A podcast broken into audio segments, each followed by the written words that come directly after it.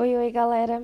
Então, no podcast de hoje, eu vou estar tá aí me apresentando para vocês. Relevem, porque é a primeira gravação, né, do nosso podcast falando sobre a vida do pós-graduando brasileiro.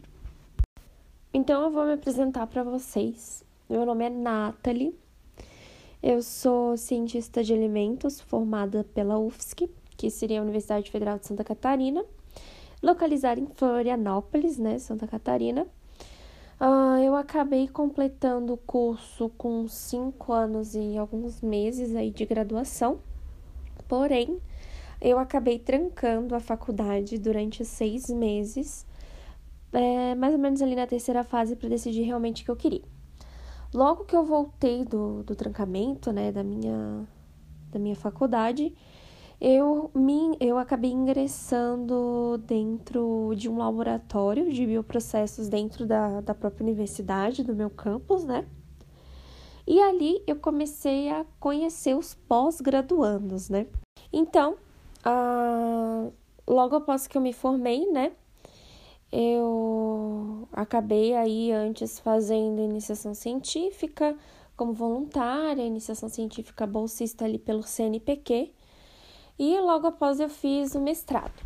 Porém, eu estou fazendo agora, eu sou mestranda da Universidade do Estado de Santa Catarina, no departamento de, de, de veterinária, em Lages, na Serra Catarinense. Aí você me pergunta, o que eu estou fazendo aqui? Num curso de ciência animal, a minha pós-graduação seria em ciência animal, e eu decidi largar tudo em Florianópolis e vim subir a serra para fazer pós-graduação. Sou louca? Provavelmente.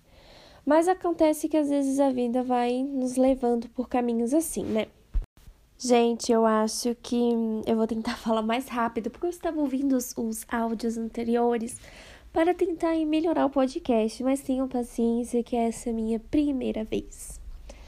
Uh, então, voltando né, ao meu projeto de pesquisa na área acadêmica, ele está sendo voltada para a área de nutrição animal.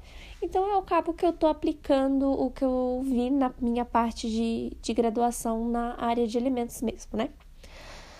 Bom, agora falando um pouquinho aí sobre a parte de ser uma pós-graduanda cheia de altos e baixos. Mas eu acredito que para isso vai ficar no próximo vídeo.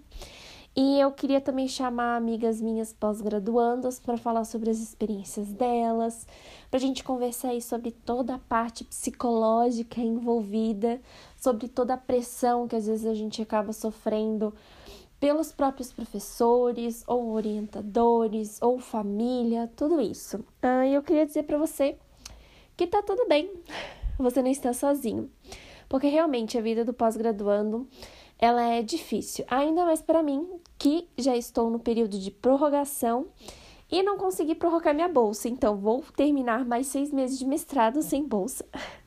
Mas isso vai ficar para um próximo podcast.